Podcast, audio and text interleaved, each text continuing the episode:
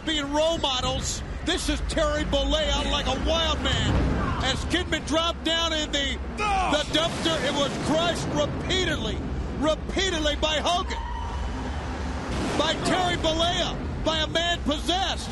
by a member of the Millionaires Club taking it right to the new blood. Here we go. Oh, this is a terrible thing. For years, Hogan crushed the careers of people like Kidman, and now he's literally crushed Kidman.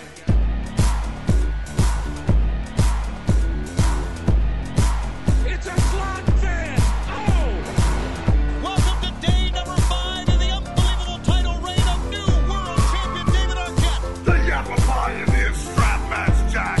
Judy Bagwell on a pole match. You and Billy Kidman, Viagra on the pole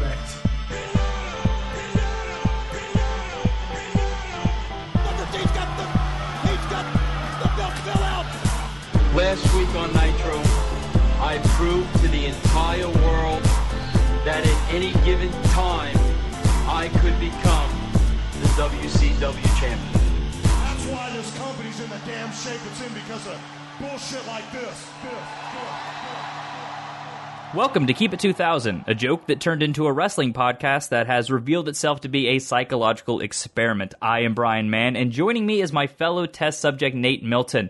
Nate, uh, I- think I'm over this experiment. Uh, we've crossed into the dark side, and I, I just want to go home. We're officially in Russo land, and I guess the thing that's making me extra kind of vulnerable and scared is that I did this and you weren't here last week. I had to take this this dark, scary journey without you. It has been a couple weeks since we've spoken, and a lot has changed. Yeah, well, see, first of all, you know, my, my apologies to the listeners, but in my defense, I did leave a message with uh, Jesse 2.0, our, our onboard AI system, to let you know that I was responding to Wei Ting's distress call. So I had to go back to 2017 and, and record an episode of Review of Raw with Wei.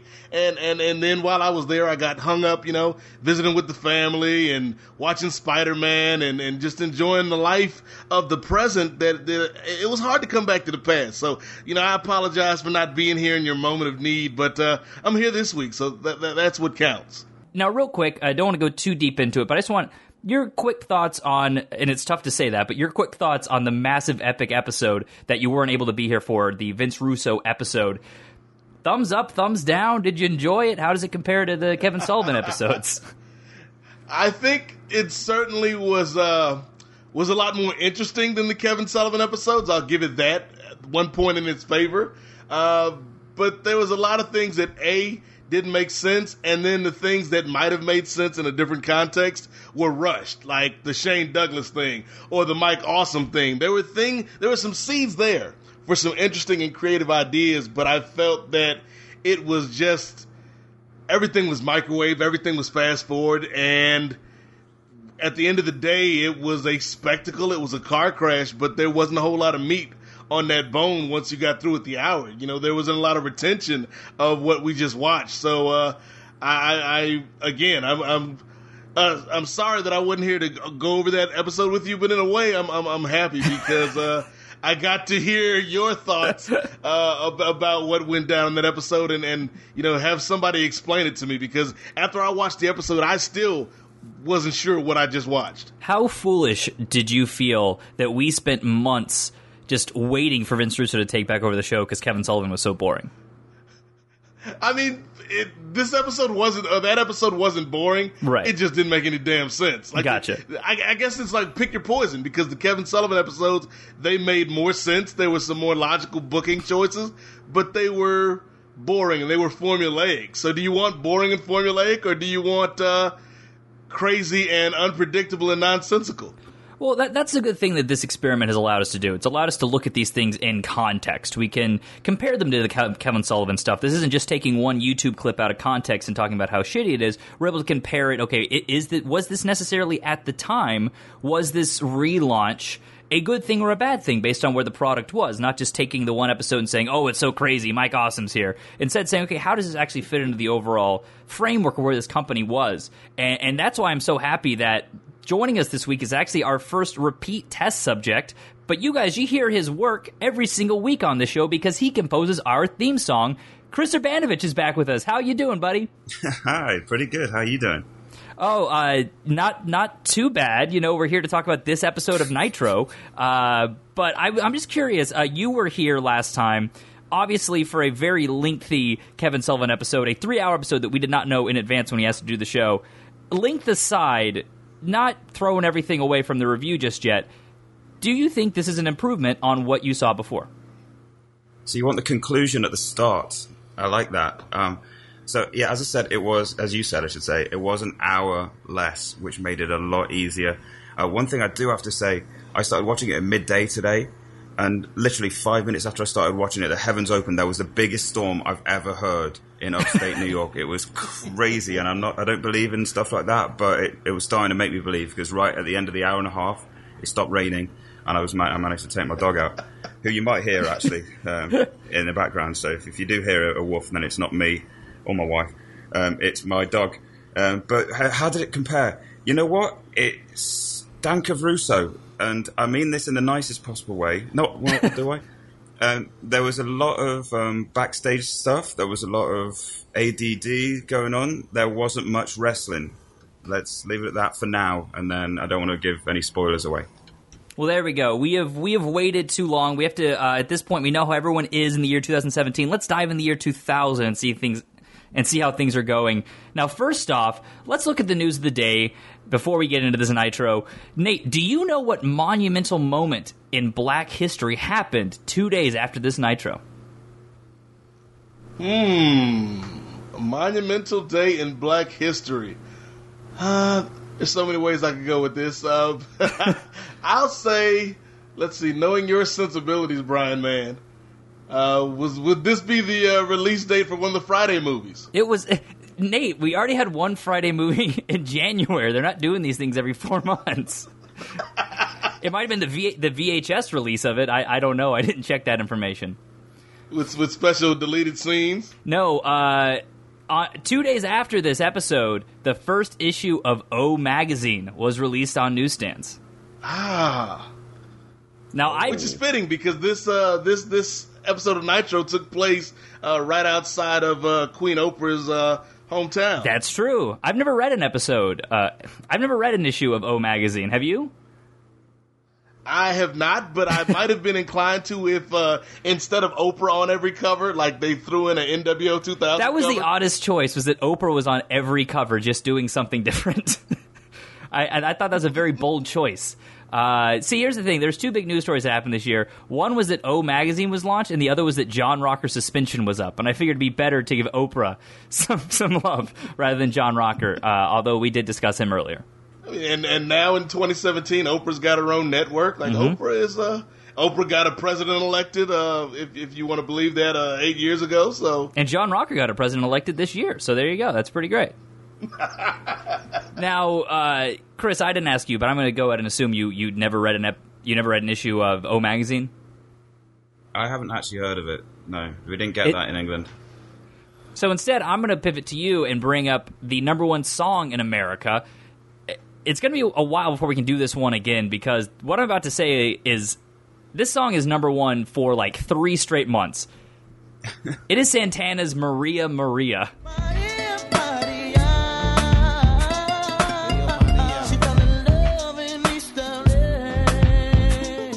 I don't know that one, and maybe I'll recognize it. I'll listen to it after the show. I'm not going to stop the show just to listen to it. Maybe one of those ones where yeah. you don't know the name of the song, but you know the actual song. So well, I don't want to put him on the spot, I'm, but I'm I'm pretty sure Nate no. could sing it for us right now. Go on, Nate. I mean, I mean, I don't want to, you know, show out, but uh, Maria, Maria, she remind me of a Spanish Harlem to the sounds of a guitar. Wait for it, here it comes. Okay. Played by Carlos Santana. Yeah, he, he shouts out himself in it. So how about now? Do you yeah, remember it? And uh, he's he's joined by the product G and B mm-hmm. and, and Wyclef Jean. Yep. Now do you remember okay. it, Chris? It might not no. have played as well across However, the sea, so it might not have that, gone over. having said that, I can understand it being a hit because uh, I mean, may have just been the performance, or uh, that Nate performed just just for me, apparently, which you know has made me a little bit excited. um, or because seeing I'm sitting here on my own. Um, should we move on? I think people at home are thinking the exact same thing. They want to get in and they want to stay and they want to hear us discuss this April 17th episode of Nitro. Eric Bischoff and Vince Russo have stacked the deck in favor of the new blood as Flourish. the first round matchup in the tag team title tournament. So our show begins with recaps from Spring Stampede the night before, which saw a host of new champions, a Mancow Jimmy Hart match, the debut of Tammy Sytch, the return of KroniK, and a Kimberly Page heel turn. Nate, did this make you want to go back and revisit Spring Stampede? Or be honest with me, did you? I mean, I was, I can't lie, I was tempted to go back and watch Mancow versus Jimmy Hart because why, why in the hell was that match? I love that they dropped I don't- I every other storyline from before the invasion uh, or before the reboot, but they could not abandon that one. Mancow had a contract and they had to do that match. I mean, once once you book Mancow Muller, you, you you're locked in, man. That that's a high quality talent. Uh, but no, I, I was not intrigued uh, to go back and check out this show. Uh, I think just a little slideshow they did off the top that wa- that was enough to satiate me. Wait, Mancow is the. Um, you'll have to help me out here. He's the Chicago DJ, right? Yep, he's he's kind of like uh, Chicago Howard Stern, just not as good. Okay, so it is the same guy. I did his show once, and it was an over. I had to go. I remember we were on a tour bus and we went overnight, and our um, PR guy woke me up, and our singer up at like six in the morning to go and do his morning show, and we were fucking angry, as you could imagine, because you know our schedule is we wake up at midday, so we got early to the studio like six thirty or something, and he, he knew he was he knew we were there, and he's like, "Oh hi guys, yeah, you'll be on in a second. An hour and a half later, and we're just like, I- "I'm gonna go. We, Wow. we got to go. This is ridiculous." And then he brings us out, doesn't even apologize, and just sets up. We play, and then we fuck off and just go back to bed. And I remember waking up at 3 p.m. for sound check, just like it was just like the rudest thing ever. But that's my Mancow story. See, now if you had known about this match, though, you could have bonded with him over over WCW. I was in no mood to, to converse with anyone at that time. I'd had like four hours sleep, and at that time I was a little bit uh, on the party side of things, can, can we say? so I wasn't really in the mood. If it was an afternoon session, I would have loved to have had a chat with him about Jimmy Hart. I had no idea he was a wrestler. Well, not a wrestler, but had a match. Uh, I feel like if you had known in advance, though, you probably would have been anticipating this for weeks, knowing that you're going to be meeting. You will probably want to hear some Jimmy Hart stories. Absolutely. No, I mean, if somebody had actually mentioned it to me, then it would have been okay. I would have got up at five o'clock in the morning. Um, but it wasn't to be. So, our show proper starts with images backstage of security guards posted at every single entrance, ensuring the Millionaires Club cannot enter the building. And 24 hours removed from the new blood reigning supreme, it's Monday Night Nitro. No one's going to get through this door. It is locked and solid. Security has sealed off the entrance tonight. Bischoff and Russo have stated that based on their success, it's a invited guest only party.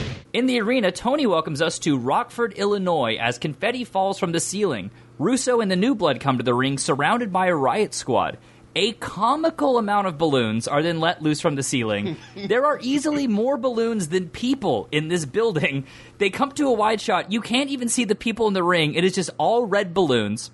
Celebrating with Vince are all of the new blood champions tag champs Buff Bagwell and Shane Douglas, U.S. champ Scott Steiner, and cruiserweight champ Chris Candido. Vince Russo gets the mic and insults the crowd, bragging about all the gold the new blood has.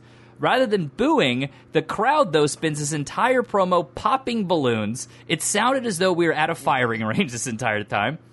He says only one belt got away yesterday, the hardcore title which Terry Funk now holds. Russo then goes on a totally needless Jim Ross rant. Russo then introduces the world champion Jeff Jarrett.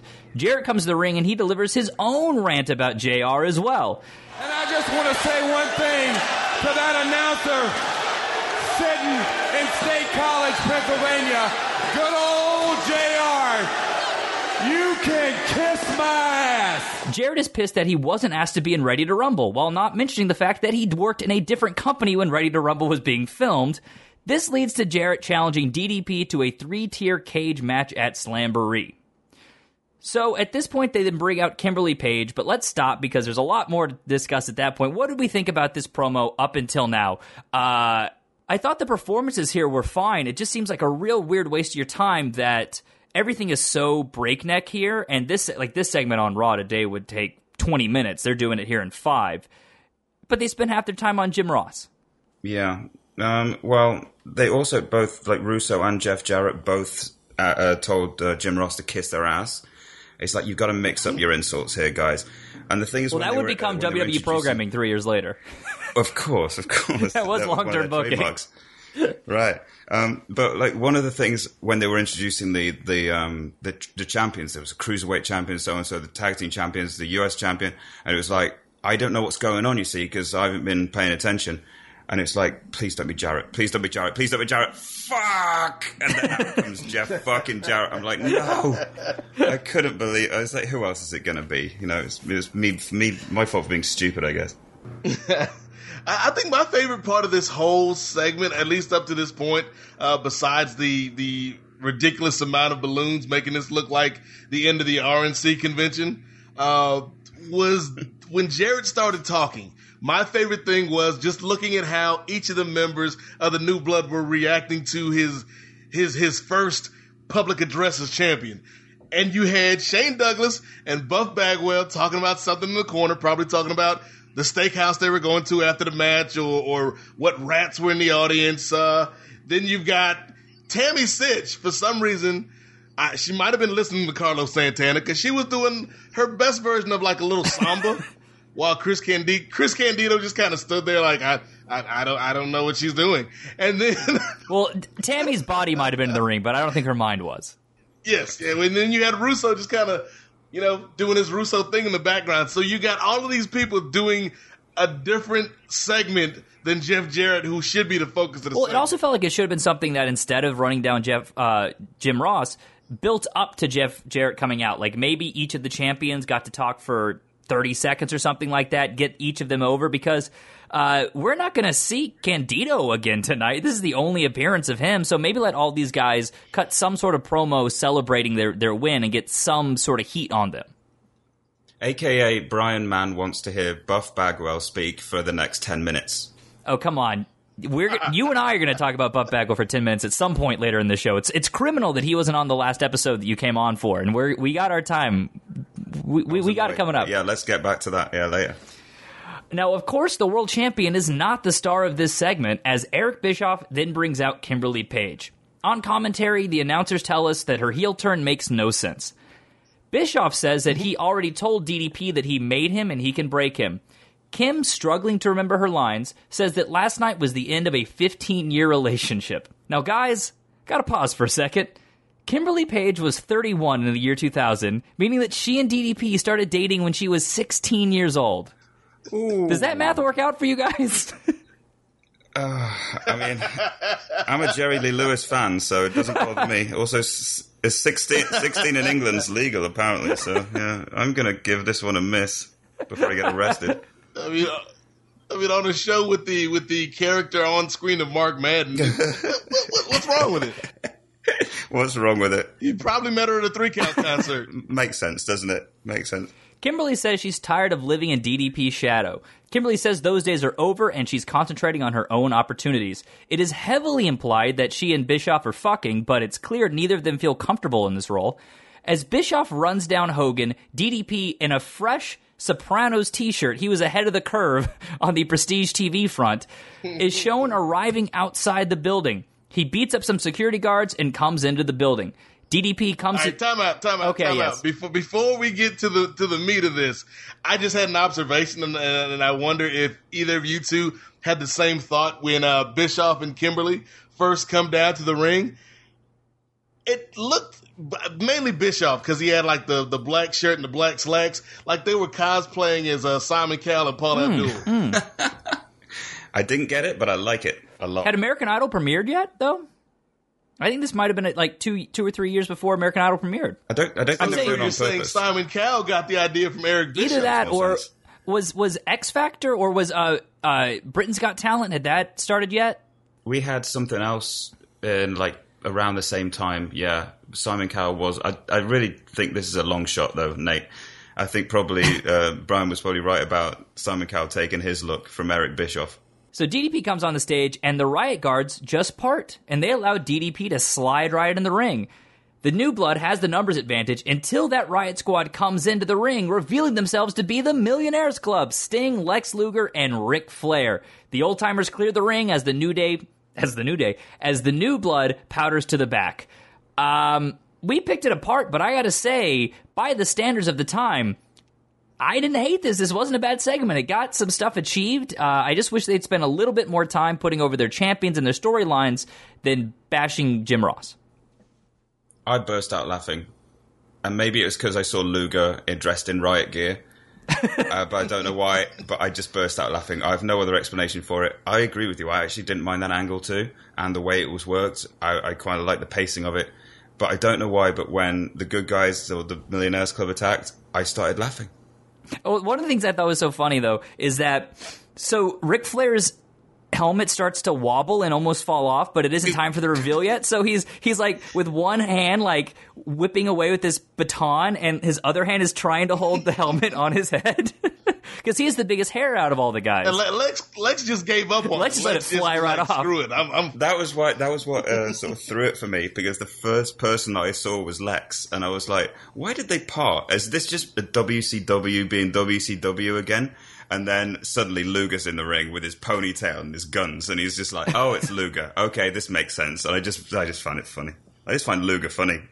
Yeah, so as, as far as this, Brian, I'm, I'm I'm with you and, and Chris as well. Like I didn't mind this at all. It it was actually some degree of clever. Uh, so yeah, because I, I think my first thought when DDP slid in the ring, I, I, I had a clever joke teed up, but uh, it was rendered moot by the Millionaires Club. So I, I'll save that joke for later because I'm sure uh, we'll have another run in with law enforcement on this program.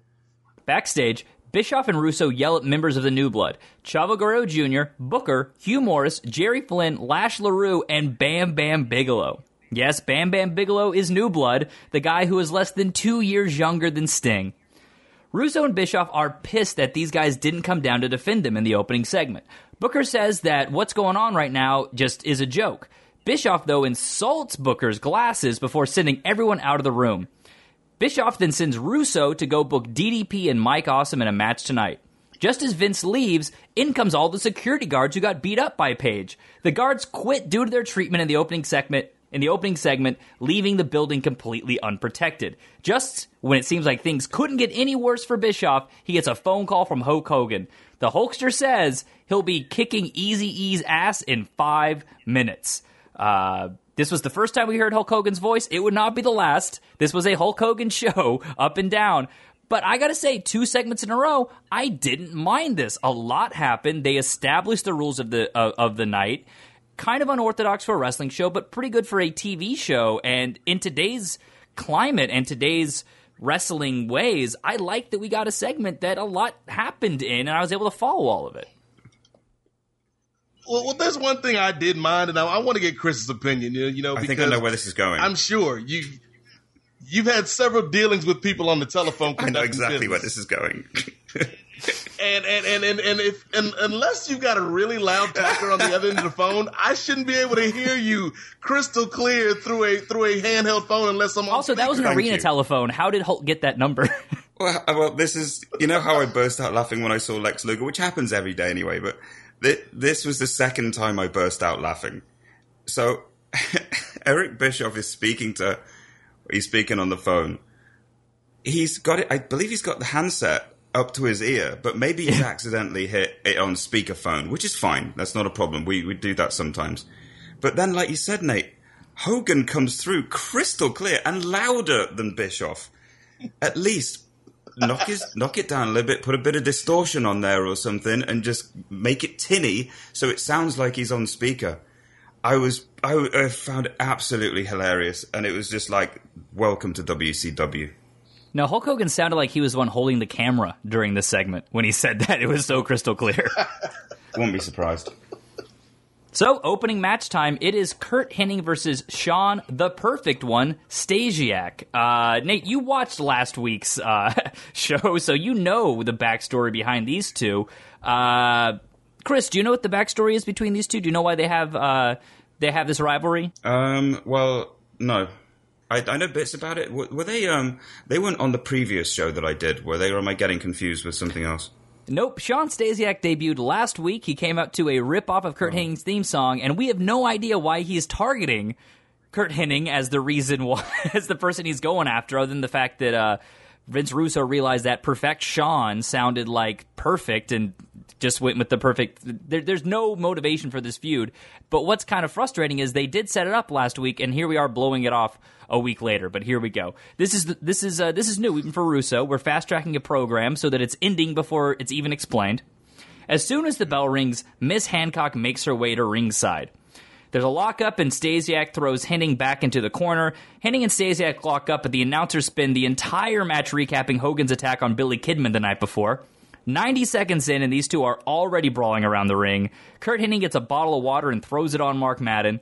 Back in the ring, Charles Robinson then takes one of the most awkward ref bumps you will ever find. Did this stick out to you guys as well? Yeah, I groaned. It was, my, you know, I've burst out laughing twice and I've groaned, and we're about maybe 20 minutes in. So Stasiak was supposed to dodge a clothesline, but he missed his cue. So instead, Curt has to graze the top of Shawn's head and then lower his arm back down so that he can hit Chris Robinson. This was a instant GIF request. This was the most awkward ref bump I've ever seen. Hennig Do you want hits to a do that again? You said Chris Robinson instead of Charles Robinson. Oh, It's okay. then or maybe we should keep this in because it's funny. Well, people know what I mean when I say Charles Robinson. So instead, Curt Chris has to. So instead, Curt has to graze the top of Shawn's head before lowering his forearm to hit Charles Robinson in the face. Instant GIF request, guys. I want to have this in my feed. It's hits like a hitting. if you if you miss. Sorry, Brian. It's like if you miss someone with a clothesline. It's like your arm is just like rigor mortis out there, and you have to keep clotheslining until you hit something. And Charles Robinson just happened to be the unlucky party in that one. So Hennig hits a Hennigplex, but the ref is knocked out. Hennig checks on the ref while Stasiak puts a pair of brass knuckles on. He lays out Hennig, wakes up the ref, hits his own perfect plant, which is like a shitty F5, and then gets the three count. Not a good match, and this perfect plant is a really I didn't I don't think I've ever seen him do this move ever again. This was a really shitty looking move that I couldn't really tell who was taking the worst of here. And, and see, I've got a question here, Brian, man, and, and I, I- don't want to derail this uh, this discussion too much, but uh, Shawn Stasiak, interesting character. You know, I- I know uh, the the backstage stuff and all that, but but just in terms of an in ring competitor, do you think there was anything there besides the name? Uh, for Shawn Stasiak? Yeah, like is, is, could could could he have been something in Uh, a I better do think company? later on he becomes somewhat of an okay tag team partner to a better guy, but no, no. I think uh, it took him a while, but I think he has found his true calling as being a being a chiropractor in Arizona now. Have you seen those videos that he's been doing? Where he's like he's uh, he's sort of done these inspirational videos where he wants to become the first father and son WWE champion in history. I remember I saw this interview about him, and he was like he was talking about oh they, I've I've given it to the office, and you know they're interested, but you know we don't know what we're going to do with it. They're going to do nothing with it. Nobody Wait, wants to hear just- an inspirational story. He's doing that now. He's doing that. There is a video on YouTube about him doing it, it, like interspersing his chiropractic work with his um, like his. wait, let me finish. With his like, uh, he's got this sort of superhero persona where he goes around and sort of like speaks to kids and you know, and is like a motivational speaker and stops bullying and all this crap. I'm like, that would make you the biggest heel in the business, basically. That's I how there's- wrestling works nowadays. You don't understand. I think there's a better chance of David Flair coming into the WWE and becoming a world champion if they want to tell that story. I'll, Uh-huh. I'll pay for that. Good on you, Shawn. Good on you, Shawn. Yeah, he's doing the right thing. So with Stasiak beating up Hennig in the ring, we cut to the loading dock to find a vintage muscle car pulling up to the arena. And out comes the debuting FUNB Hulk Hogan. The 46 year old man is wearing black jeans, a black denim vest, and a black bandana. Hogan tries to enter the building, but there's police officers standing in his way, despite the fact that we already ditched that gimmick earlier. so we've established security guard has been sent, but local law enforcement is still on the premises. Hogan says that one way or another, he's going in. The cops won't let him in, though, so there's a standoff. Hogan stares. The cops stare. Then the cops decide it's okay and they let Hulk Hogan come in. Have either of you guys ever had an interaction with law enforcement that ended this way?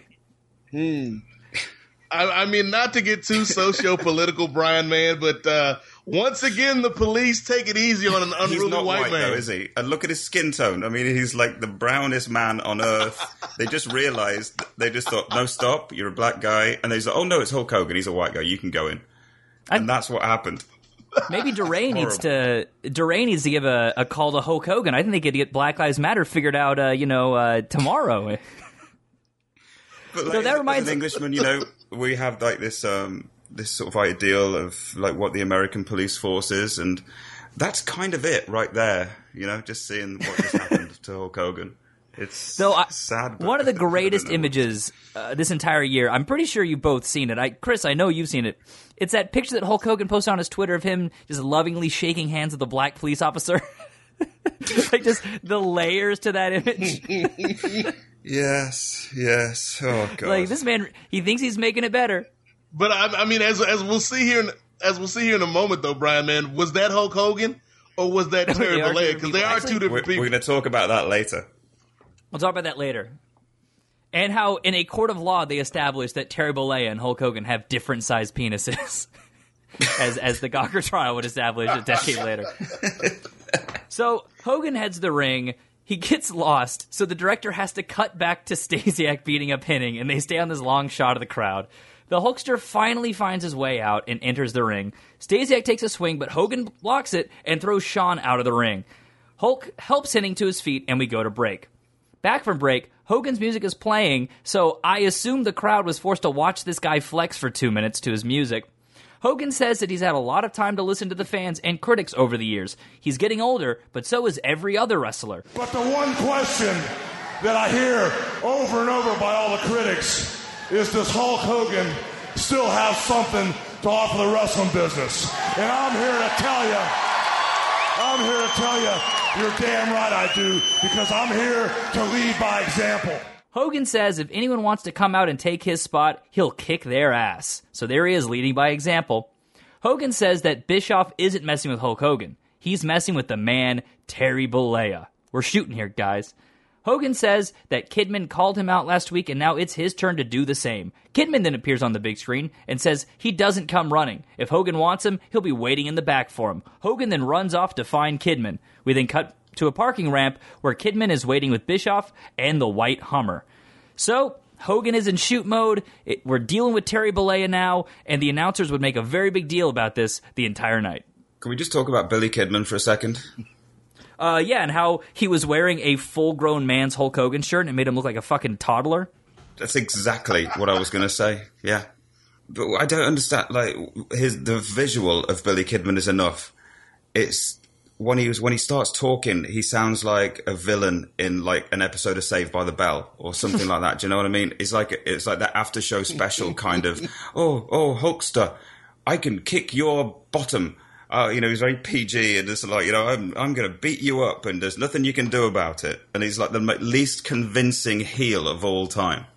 I, I will give I will give Hogan uh, two points though with with this with this segment. Uh, number one, he uh, brought up the fact that not only is he getting older, but everybody in the back is too. That's a fact. Uh, but then the second thing is when he kept going on and on about if anybody wants his spot, they they have to come take it. It it brought to mind a movie called The Five Heartbeats, which I'm sure you haven't seen, Brian. Man, I've heard of Um, it. Going on some going on assumptions here, but it's it's the fictitious tale of this uh this this made up R&B group and they go through all these struggles, these ups and downs. And there's a scene where the former lead singer that got kicked out because he was a cokehead comes back and he's like verbally assaulting the new lead singer. And he's like, uh, you want my spot, Flash? You want my spot? Well, you can't get it because you ain't got it. It's it's a great movie. Go ahead and check it out uh, this weekend, folks. Five Heartbeats. But that's what I saw here from Hulk Hogan. If I had to guess, that guy was probably a bad guy, right? He's a bad guy, but uh, spoiler alert: there is a redemption tale at the end of the movie. Well, spoiler, alert, there's not a redemption tale at the end of Hulk Hogan. Uh, what I'm saying is, like, he's supposed to be a baby face here, but that's not. I, I thought he was saying leading by example. He's like, okay, he's going to say something respectable. He's going to say something about doing good for the locker room. He says, no, if you want my spot, I'm going to kick your ass if you try to take it. Like, John Cena will say stuff like that, but when John Cena would say it, it, is like, hey, I'm looking for someone to step up, and if you can beat me and you can prove me wrong, it's your spot. You earned it. But no, he's he's flat out saying, I'm the top. Yeah, I'm old, but so are all of you. Fuck off. This is my perch. I don't think Terry Bollea really understands the concept of shooting mid ring. You can shoot, but don't be too honest. And I think that was his problem there. I am going to bury you. Deal with it. So uh, here's the thing, though. This is the end of this big Hogan segment, and we actually, Chris, you and Hulk Hogan are linked forever on the show because we purposely had you on for Hulk Hogan's first episode back, his first match back, and the debut of the Hogan Bump Challenge. Mm. Now, tonight, Hogan doesn't necessarily have a match per se, but he is all over this. What do you guys think? We have a special Hogan Bump Challenge show long. Maybe not just bump. See if, see if anyone actually gets any heat on this guy. Do you guys want to do this? Definitely. I thought there was a chance that he might take a bump when he uh, when he attacks Stasiak. You know, he might bump for the young kid. I didn't think there was you a know, single chance for his of that. dad. Well, it's like I've oh, never respect seen a for the Hogan family? match ever, is it? Yeah, maybe. You know, he might take one bump and then batter the hell out of him, but you know, probably not. But we'll see. You know, could happen. So we agree we should do a uh, we should do a Hogan Bump Challenge. Yeah, let's do it. I'm down. I'm down. Chris, we have a second reason for you being here this week, isn't that isn't that so? There is a second reason, a very special reason. And what's that? Well, special in the way that having special needs is special. I did a uh, little jingle for the Hogan Bump Challenge. Would you like to hear it? So, he, even though we did not have an official match for the Hulkster this week, we do have an official theme song for the Hogan Bump Challenge. Let's Exactly. go ahead and hear it.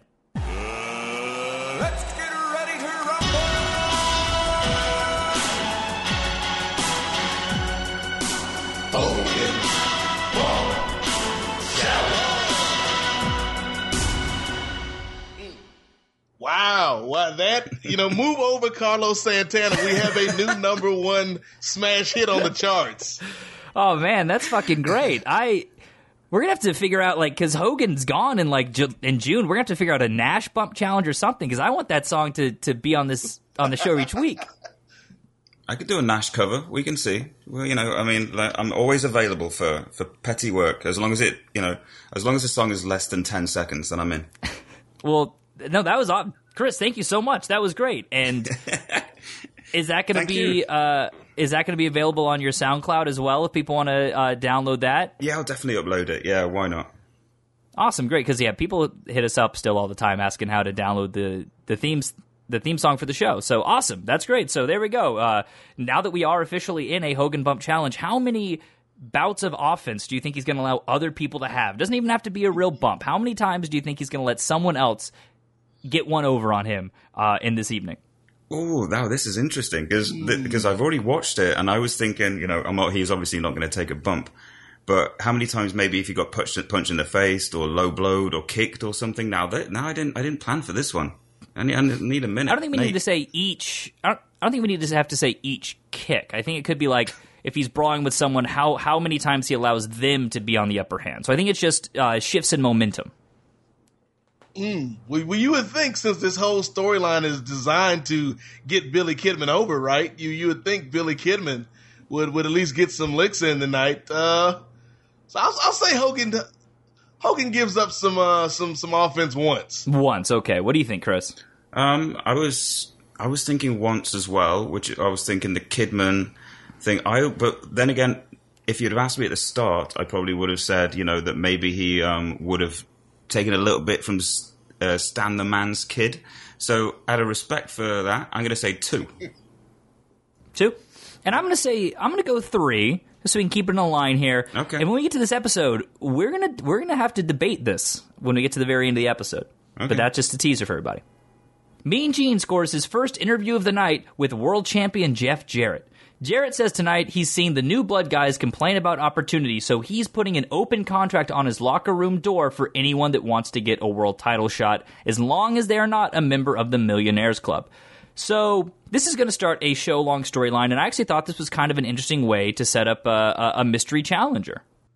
I, I agree, but I think for me, one of the key suspects was already ruled out uh, because while we didn't see the name written on the board, we did see the hand. Yes, yeah, that will come later. So- that will come later. This So, So uh, Booker's Booker's out, Booker's Chavo's out,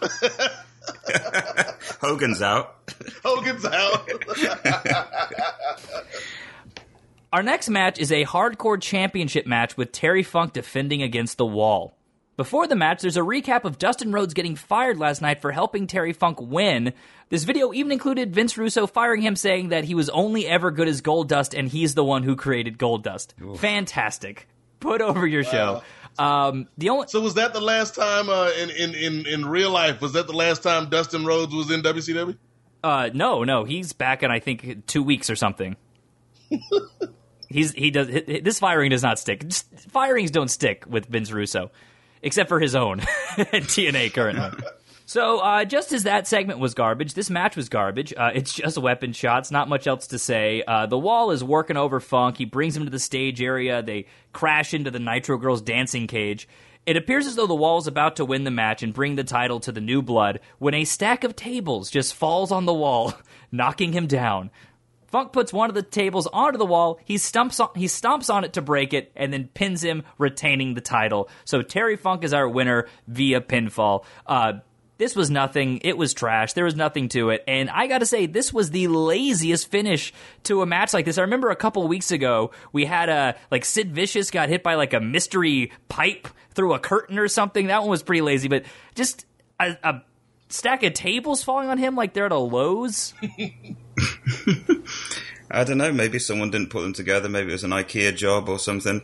Uh, the only thing I've got to take away from this was um, Terry Funk doing a moonsault and essentially giving himself a pile driver because the wall thought that he was, you know, Rob Van Dam or something. It's like no, when Funk does a moonsault, you stand three feet further in front of you that you think you're going to do it because he's going to land on his head, which he did. Man, I this was the low point of the show for me, which is saying something. Like I, I just every and, and it's a recurring theme. Every time I see Terry Funk in two, in the year 2000, I just get sad. I just get you know, I long for the the the good old days. Uh, you know, of of Funk, whether that be in Texas or whether that be uh, in WCW when he made his comeback to take on Clarence Sting uh, in the in the late 80s. Like good good Terry Funk, not this Terry Funk that is being I don't want to go as far as to say exploited Brian Man, but they're definitely not taking care of the guy. Well, this is how he. I mean, he's he's leaning into this, and he would continue leaning into this on a national level for like the next seven years. You know, so I mean, you can't necessarily fault the company. I would say, but I, I mean, what I would fault the company for is how they're booking this guy. I mean, we've said it over and over again. He should be not at like the full Undertaker phenom level, but at least like a Triple H level, maybe where he's not on. He's not wrestling on each episode of Nitro. Maybe he wrestles every pay per view and you build that up, but he's still a pretty good promo, actually. Uh, now that if you think back to the beginning of the year when he was the uh, the commissioner or whatever, maybe that would be a better use for him. Is he gets to come out and cut a promo against a guy and then build up. I mean, the fact that he was the one guy who escaped the the new blood and is the one guy who has a title holding out maybe we should have heard from him. Maybe we should have seen how him talking about him weighing in. As far as I know, he has not given his opinion on this new blood uh, millionaires club issue because I think the story with him is that he's just his own man. He's in no man's land, but the announcers have just told us that. We haven't heard him say that, which would be a pretty interesting character at this time period. Agreed. KroniK enters Russo's office to ask about their tag team match, which Russo just doesn't know about. Russo says they've already got a lot going on tonight, so they'll get their match some other time. Adams doesn't give a damn what's going on. They made a deal and they want a title match tonight. Russo ensures them that they will get it, they just have to be patient. Outside Jarrett's locker room, someone signs the contract for the title match. We only see this mystery man's hand, and it's a Caucasian hand signing S, so either it's Scott Steiner or Shane Helms, who knows. After the match, Jeff Jarrett finds the contract and tears it down before calling Vince Russo an idiot. Um, I like what happened here. I like that they kept it a mystery, but this sort of drifts into what we were talking about in the opening segment there with Hulk Hogan and being able to hear his telephone call clearly. Why is the cameraman playing along with the mystery? Why is he not just shooting this wide? Why is he not just telling us who this is? Right. I almost think this would have worked better had we never seen the hand. From a storyline, I, I mean, from a cinematic perspective, I think it's a great way of getting that information across, but it almost would have been better if we just never saw that portion of it because, yeah, by seeing it being a white hand that starts with S, it really, really narrows it down as to who this person could be. And, it, and the other thing with this, though, and it, it kind of ties into the segment earlier when they were in uh, Bischoff's office. This group has been around for what a exactly. week. Why are we already going to the dissension storyline? And why are we seeing Jarrett and Russo at each other's throats? Like all they have told us is that time telling him they've told us he's his chosen champion, but we've never actually seen the two of them like bond or anything like that. Like give us at least one week where they're on the same page. So you want some vignettes with Jeff Jarrett and Vince Russo out on the town in, in Rockford, Illinois? If nothing else, I want them to be talking about, uh, hey, if this thing doesn't work out, let's start a company named after boobies and butts. That'll be a good idea. No one will watch that. well, that is true. mean Gene scores his second interview of the night, this time with DDP. DDP says when he got here, he wasn't allowed to be, come in the building, and now he has a match with Mike Awesome. DDP says Bischoff got into his personal life, so he's going to tear him a new ass. Sorry. This is an interesting turn of events because because last week uh, Hulk Hogan said that he was going to eat Bischoff's ass. Everyone, I'm so sorry. My mic's gonna clip at this rate. Eric Bischoff is the hottest piece of ass in the locker room Oh. right now. Eat your heart out, Kimberly, or eat your ass out, Kimberly. Who knows? One of the two. I'm so confused. We need to move on really quickly. Go have Uh, a we'll do this at, at at ringside. Four middle-aged fans in suits are shown. Just a couple of businessmen enjoying the show. Then Mark Madden says, "Oh my goodness, do you know who that is?" No, I don't. Apparently, one of these dudes owns a hockey team, and another one of them plays hockey. Uh, you two are more versed in the world of sport. Uh, did did either of you have any clue who these men were? I mean, I didn't start watching hockey properly until about 2008. So, uh, no, is my uh, answer. Nate, what do you think? Not at all. Like, and, and especially in the year in the year 2000, like unless it was Wayne Gretzky or Mark Messier uh, or even Brett Hull, like somebody like that, I would have no idea who they were. So no, I did not know who Bob Probert was, and I did not know the uh, the owner MacArthur or whatever his name was. I've heard of Probert in retrospect, but I haven't heard of the owner. I knew it. This was the week we should have had CM Punk on because he, he could have schooled us on the ownership history of the Chicago Black. Oh, well, I'm awfully sorry that you had to put up with me instead. wow. Bloody hell. Well, maybe We CM Punk can do your It- next Hulk Hogan jingle if he could find a guitar. Here's the thing. He did. We just thought yours was better. Oh, So full circle. There's a compliment for you. I appreciate that. Thank you, bro. What I'm saying is he has a lot of time on his hands. I'm sure he does, yeah. So in the ring, the Mamalukes are awaiting their opponents, the Harris brothers, for what is supposed to be a number one contenders match for the tag team titles. We then cut backstage where KroniK is beating up the Harris brothers, which made them baby faces in my book. Adams and Clark then come to the ring and brawl with the Mamalukes. Clark hits his pump handle slam to Johnny the Bull, and then the two of them lay out Vito with a double choke slam. Adams gets the mic and says that anyone that faces them will feel chronic pain, will take a chronic beating, and will live a chronic nightmare. So there we go, guys. KroniK officially has a name. They are here, and I, I, I gotta say, I, Chris, you're probably gonna agree with me. I enjoyed this. I Yes. enjoyed having two Fucking muscly right. dudes. Big, I mean, sweaty, Clark's- roidy motherfuckers. That fucking pump handle slam is always a thing of beauty. Is one of the few things he did really well. And I just thought that, unlike a lot of what we've been seeing this week, uh, the last couple weeks, Nate, these two are a polished. No, I won't. No, I won't say polished, but these two are a team that have a look. They they they work and they're kicking ass. Like this is this is a an overall team and a gimmick that works in a way that we haven't seen in this division uh, all year.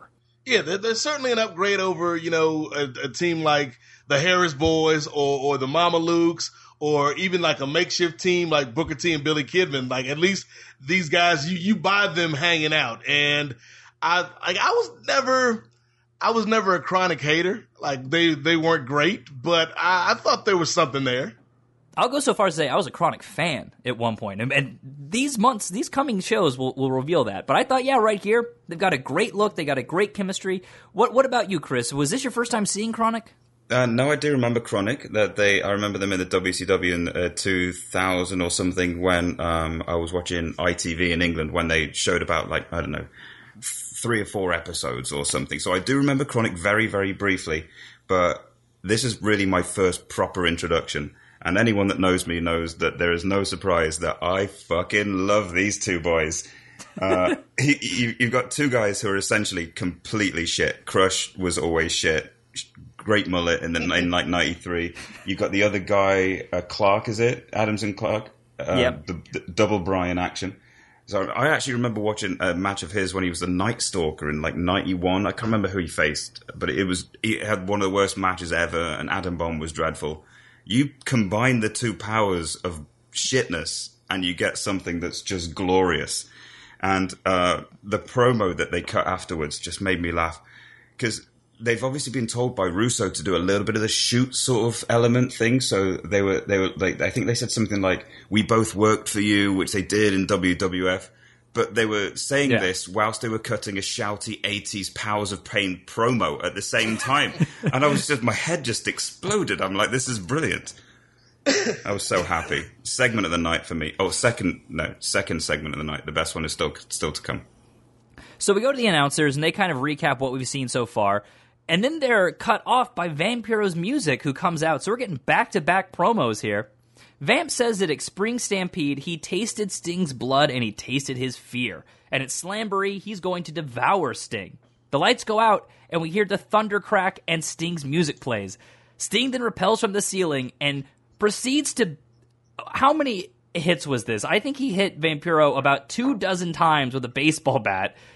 Sting says he learned about pain from the best, guys like Flair and Luger. Sting says Vamp will learn quickly about pain. He then plants him with a scorpion death drop and calls WCW his turf.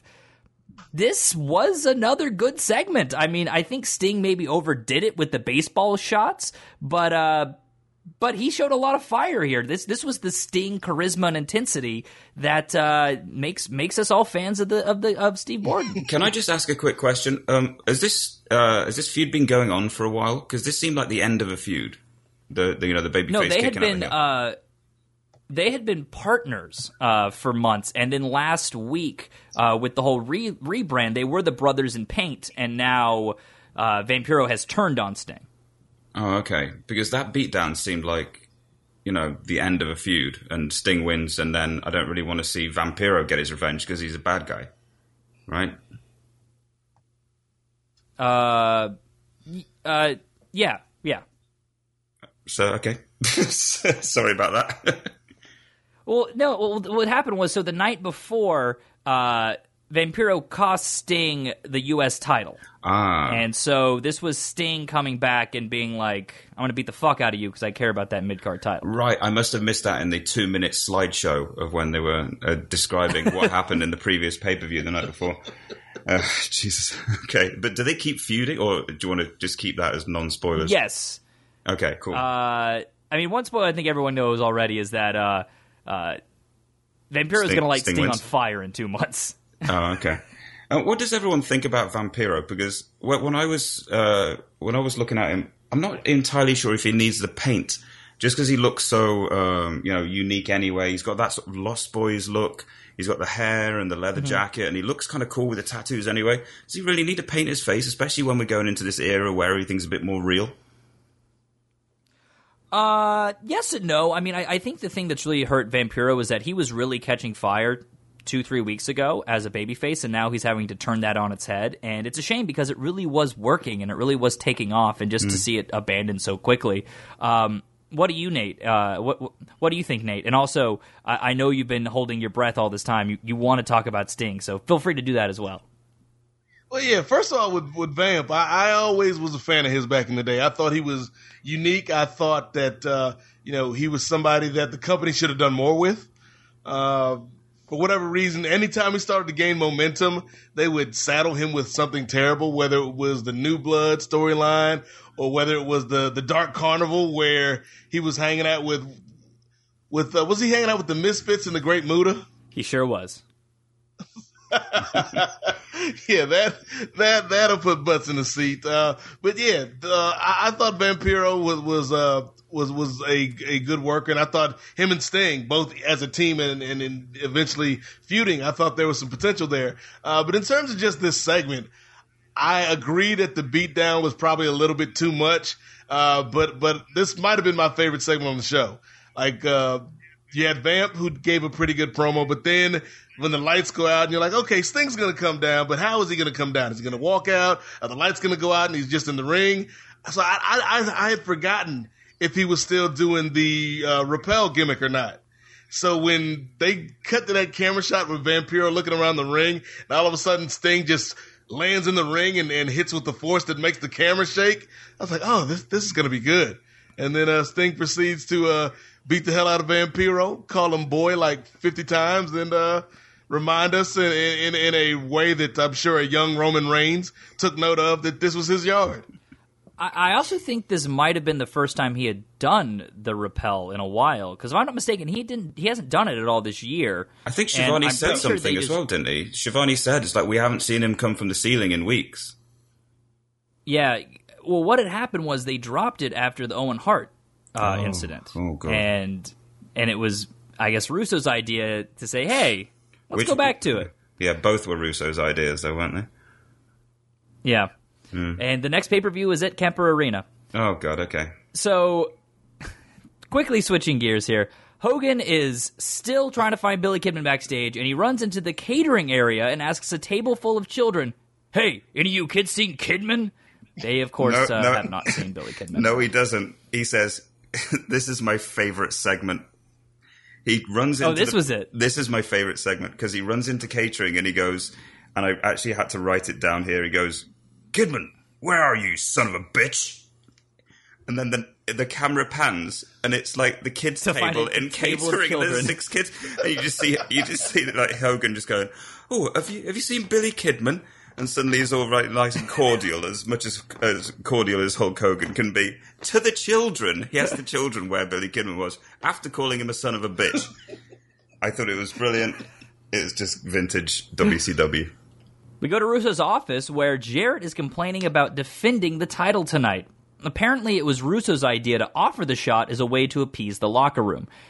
Jarrett says about the guy who signed the contract, that boy ain't right. Russo says he'll take care of it and leaves the room. Up next is a match between two guys who actually kind of give a shit DDP and Mike Awesome. DDP punches Awesome and follows up with a discus clothesline to start. DDP wipes out. Uh, DDP whips Awesome into the ropes, but Awesome catches him with an elbow. DDP stumbles outside, and Awesome hits a top rope splash to Page. Really impressive move for a guy his size.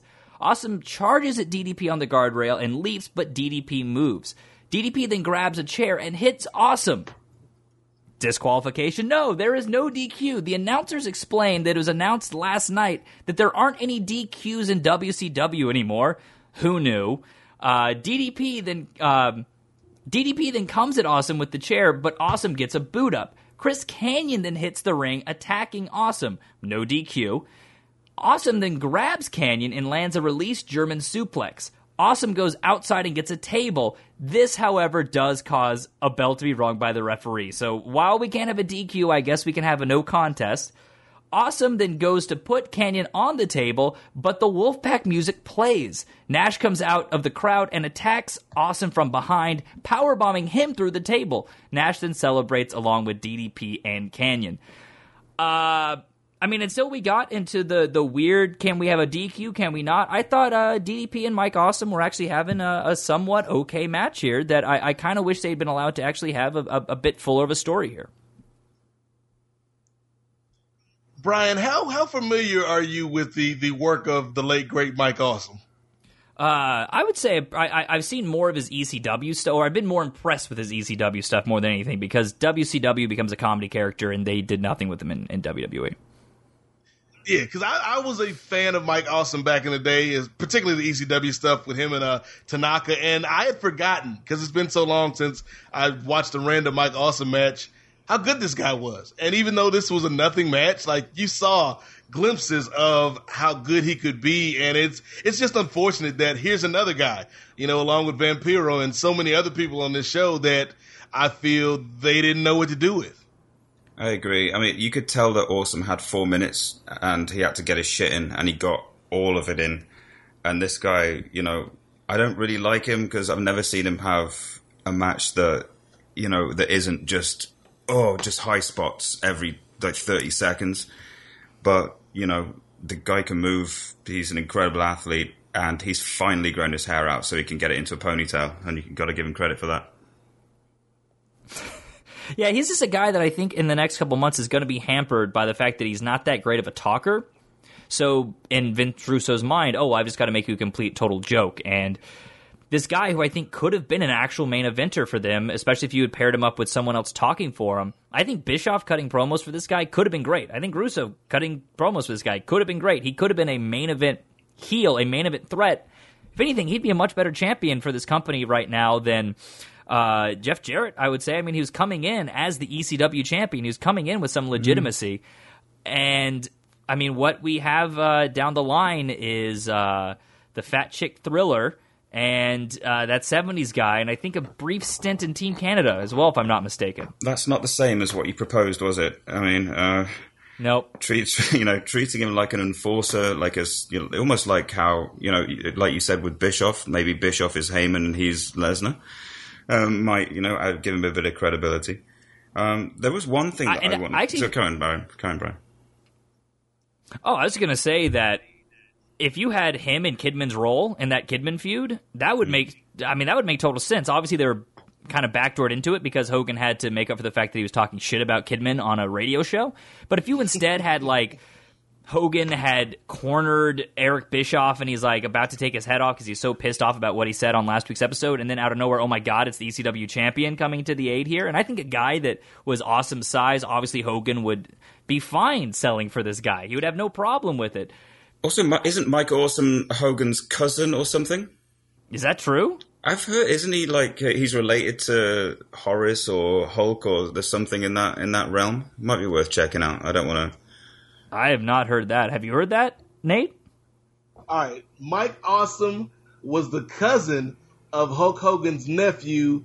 Uh, there Horace. you go. Oh wow. Well, I mean, he would barely let Horace get any heat on him, so I don't think that family can. yeah, I mean, he would probably do a job for Brooke, you know, other than putting suntan lotion on her legs. well, yeah. Uh, before we move on, can I just just ask one question? Um, so, Awesome had Kanyon up for that power bomb, and he was just about to put him through the table, and then uh, Nash's music hit. Why does entrance music paralyze wrestlers?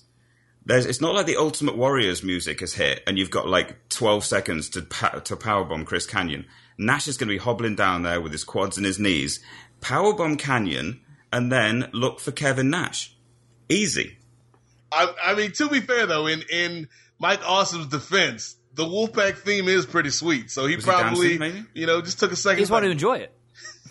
Yeah. Yeah, he's like, this is a good ass song. Don't turn your back on the Wolfpack. That makes sense. Okay, that's that's a good. Yeah, it doesn't really explain all the other times when wrestlers stop doing stuff to turn to the entrances, but maybe they're just enjoying the entrance music. We'll never know. Backstage, Russo tries to convince the Mystery Man to drop tonight's title match. Elsewhere, Tank Abbott is shown walking to the ring, and Madden starts flipping out. It is now time for the main event of Mean Gene's night as he got to interview Buff Bagwell and his tag team partner Shane Douglas. Buff, dressed like a redneck bobsledder, says he's tired of guys like Flair trying to show him up. Bagwell offhandedly mentions that he'll be facing Luger at Slamboree. Shane says he's waited seven years to get his hands on Flair, which is an interesting thing to say since he's already faced Flair twice this very week. Shane reveals he'll be facing Flair at Slamboree, so it's already established that the tag team champions will not be defending their belts on the next pay per view. Douglas still wants Luger tonight, though. Luger runs into the shot and says he'll face Shane tonight, but if Russo interferes, the tag team titles are his. Douglas agrees and says that he'll be happening all over Lex's ass. So there's something going on in this again. locker room, guys. It's again the ass. What's going on here? That's a shoot. There's a fixation. so yeah, I mean, I don't like Shane Douglas for many reasons, and the reason I didn't like Shane Douglas here is because he did, he cut a shitty promo that took attention away from Buff Bagwell. I'm so happy Buff Bagwell is here. I'm so happy it's shit eating Buff Bagwell, and just just bring it on, bring on the handsome stranger. I got another question, Brian, man, because I, I like the theme of this this week's show where we're kind of doing a referendum on a lot of these talents. But I was a fan of ECW Shane Douglas, but I never liked WCW Shane Douglas. Was it was it just because Shane Douglas got lazy, or was it the booking, or, or some combination of both? I mean, I never really liked ECW Shane Douglas. I never saw much in Shane Douglas, so I, I don't know. I, I think that um, he was a slippery slope at, ever since the IC title run. Uh, it, it, there was really no no no more up from there. Yeah, I mean, he could cut a okay promo occasionally. I think Russo found him entertaining, and that's why he got the positions that he did. But he just never felt motivated. He just always felt a guy who who had a chip on his shoulder and never backed it up.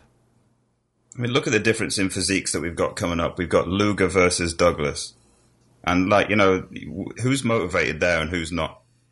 Obviously, Luger is tremendous and it can't do anything wrong, but Douglas just looks like a you know chubby checker. I mean, Bagwell had to put a shirt on just to not distract away from Shane here in the in this shot. Exactly, Bugwell, Bugwell, exactly. Bagwell is a Freudian slip there. Bagwell's getting punished because of the you know this useless partner that he's got to carry every single day. We go to the arena and Tank Abbott comes to the ring and Madden is just totally losing it. Tank says he'll continue to hurt people until Goldberg grows nuts big enough to fight him. Tank looks at the announcers and then stalks around the ringside area. He then grabs Bruce MacArthur, one of the owners of the Chicago Blackhawks. Tank drags MacArthur into the ring until that, that hockey player gets in the ring to help. Security runs in and pulls the two of them apart. I, I guess the crowd had no idea that if this guy was such a legend, there was no pop for him coming into the ring. No. Uh, I don't know. I thought this was an okay segment in in concept. I definitely thought it was executed better than the Buffalo Bills stuff they did at the beginning of the year. But it was very clear that they didn't really.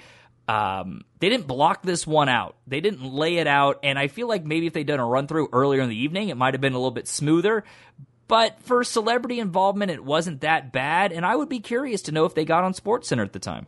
Well, no, no, I'm going to, I'm going to, uh, to to uh, check that, Brian, man, and, and say yes. There there was something extremely bad here, and then you're always asking for gifts from the the listeners out there. Oh, I, I think we need a gift of Tank Abbott pulling this man over the guardrail because I have never, in, in all of my years of watching professional wrestling, I've seen plenty of people get. He was going for a pile driver. I, I thought he was going to pile drive him on the floor. Yeah. I was convinced he was going to pile drive this guy on the floor for a second, Yeah, that- and he thought about it. Tank Abbott thought about it, and he thought, "Oh shit, I can't do this, and he'll probably die."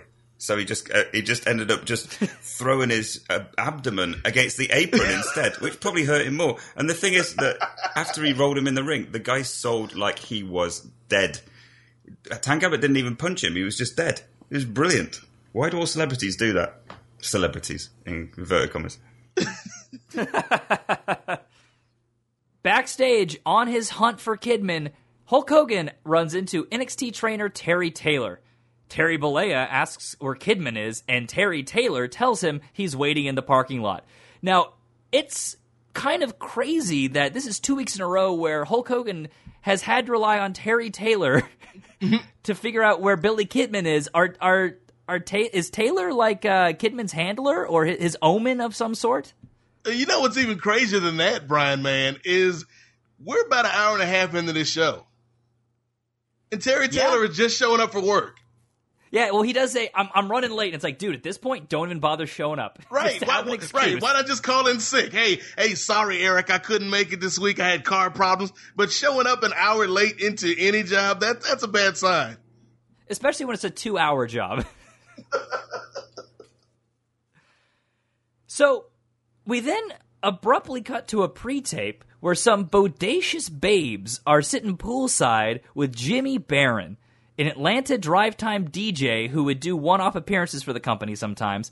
Jimmy turns to the lady next to him and asks for assistance. It's time for the road report, but he can't find his cell phone. This unnamed hottie tells Jimmy to use 1 800 call ATT. Chris, I know you weren't a big fan of the original Lee Marshall Road reports. I love them. I'm assuming Nate does as well. What did you think of this revamped 2000 version? I'm honestly struggling to remember it, and I'm not joking. Um, I remember something. I remember when you mentioned Bodacious Babe, something happened in the head, but I must have. I seriously, I just zoned out. I can't even. I can't even comment. I can't say anymore. I'm sorry. I'm so sorry. Well, then I am going to call you to task for something that I know you have strong feelings on, and those are the Lee Marshall Road reports, which I love. I just love the concept of this. Where I mean, clearly Jimmy Barron and Lee Marshall were not one one step ahead of the law with going to the Nitro the week before they get there. But I hmm. did like that they had an actual presence on the show stating, "Hey, here's what we're going to be next week." and maybe would entice people to buy tickets if they didn't realize it was going to be in their town next week. I mean, there have been times where Raw has been in in New York, and I didn't know about it until the day of the show because I would just see something on Twitter. I like these, and I know you weren't a fan of them, but Nate, what what did you think? Were you a fan of this, and were you are you a fan of just the concept in general? Actually, I really didn't uh, care for this version of the Road Report. I think I preferred the Lee Marshall version, mainly due to the fact that it was Lee Marshall, and and you got Tony the Tiger telling you, you know, hey, come out next week and see us in Peoria. Like that, that that had some charm to it. Uh, this this not so much. I mean, it, it's edgy, I guess. It's it's the Ricky Rackmanization, uh, if you will, of the Road Report. but uh, I'm, I'm I'm not here for it. Well, the thing I always love about Lee Marshall and his Road Report was that I just pictured this guy so depressed. He has cabin fever. He misses his friends, but they're making him stay a, a, step ahead of them. He's like, "Hey, this is Lee Marshall calling you from uh, Tupelo, Mississippi. I would love it if I could stick back for a week and say hi to everybody, but I am stuck on the road. I'm going to be calling you from St. Louis in one week's time." It was so fucking depressing to think this guy was not allowed to be with the rest of the crew, but this was his job. His job was just to show up a week early in the city and I guess scout out some good dinner recommendations for the crew. They never really justified why he was there a week early, but I like the concept of it. I never thought of that. That is that's really depressing. just to like if you know because I spent a lot of time on tour and for me to just go like one town ahead of the boys just sounds like just oh, this restaurant's really good. Uh, this restaurant's not so good. This hotel's really bad. Don't stay there. It's like oh, the venue's a bit smelly, but you. How great would it be if they had uh, Jerry Lawler doing that now? he was just like, "Hey guys, just want to give you a heads up. Uh, there's some good skin flicks in this town." he just like gives him a rundown. It's like, Jerry, we just need to know about the building. That's it. There's a 17 year old girl on uh, coordinates. 14, no, sorry. So uh, this is actually followed up by another advertisement. I love it when the ads are kept in these network presentations. And this was an ad for NitroGirls.com, and it made it sound as though this was a cam girls site. Nitro Girls. Log on. NitroGirls.com. Uh, this is clearly an old ad as Stacy Keibler is seen introducing herself as Sky Chris, I think the Nitro gods must have known you were coming this week. Not only did we get this road report, but Nate and I have not discussed the Nitro girls since you were here last, and here we are having to discuss the Nitro girls once again. What are the chances, eh? What are the chances? Like I, I don't remember the Nitro Girls uh, website, but I'm sure I frequented it uh, in 2000. I mean, that they're the the the hottest dance group in in sports entertainment you could see the 2000 race relations on play here though when it's like they're introducing them on. It's like i'm sky i'm spice i'm tigress. It's like we, we all have like you know flirty you know girl names. And then like the one black woman comes on. She goes i'm chiquita. It's like whoa. The wcw police isn't letting her in the building. I'll tell you that straight away Because that's the thing. Paisley's not a Nitro girl anymore, so it's just Chiquita in, in the group. Really? That's a shame. What happened to Paisley then? I don't like. I don't even remember Chiquita. Are you making oh, Chiquita man. up, Brian? I don't remember this either. no, she's in there. Chiquita's in there. I mean, she's so. So what you're saying is to to tie this back into music and also uh, to tie this back into Chris's motherland. She's she's the scary spice of the Nitro Girls. oh, always one of my favorites is Scary Spice. I think Spice was the scary Spice of the Spice Girls. Actually, no. Wasn't there one of these? One of these girls was called Baby as well. Yeah, I think there was a baby. Baby. Are we talking about the uh, Spice Girls? or Are we talking about the Nitro Girls? Talking about the Nitro Girls now. There was there was a baby in both. There was a baby Uh, yeah, Spice, but there was also a baby in the Nitro Girls. Wouldn't it make sense to have a sporty spice in the Nitro Girls?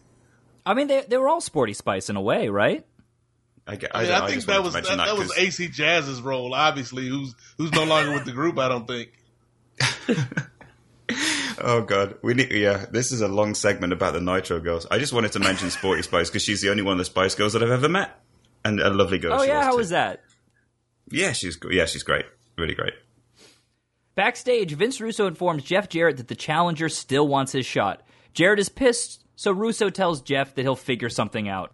In a Lex Luger could win the tag titles match, it's Lex Luger versus Shane Douglas.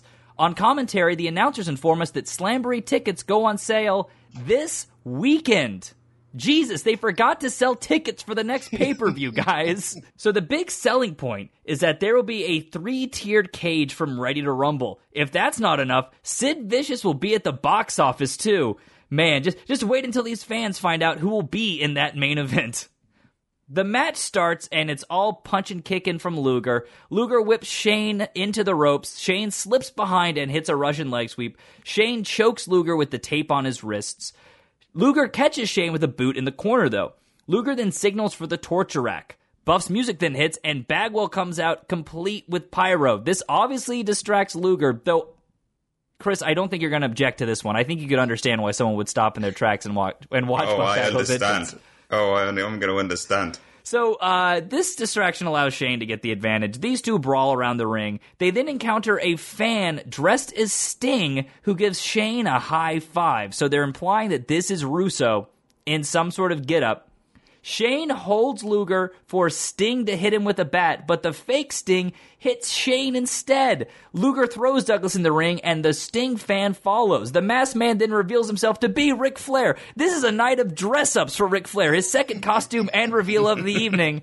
The ref then But he's calls still wearing the the, same. Sorry, he's still wearing the same from the neck down. He's still wearing that same black outfit. He's just changed masks. Not a So the problem ref- for, for Nate.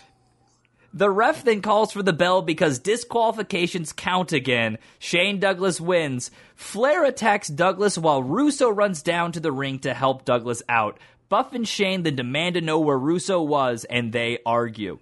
So you mentioned the DQ, and this is what ties the first episode that I did on your podcast to this one now. I actually said verbatim, I'm pretty sure you can go and check, what does it take to get DQ'd in this company? And I swear one of the commentators in this episode said, what does it take to get DQ'd in this company? I'm not kidding. That's what it links it in. It's all gone full circle. I was destined to be on this episode. Thank you for inviting me. Well, in the first match, it was a uh, it was a table would get you disqualified, and in this one, it was outside interference. Okay, well, that's good to know. Now, match quality, guys, what'd you think? This was very much a Lex Luger match in the year 2000, and Yeah, this match to me, I, I know I spoke earlier about uh, having some affinity for ECW Shane Douglas, but uh, this match was two guys that, that were clearly uh, not not at the prime of their career. Let's just put it that way. Uh, you know, this isn't 88, 89 Lex Luger, and this is not uh, you know Shane Douglas from a few years before this. Uh, and yeah, it was uh, it was it was a little un- underwhelming. I loved it. what do you? I knew, No, I knew was- you would. I knew you would.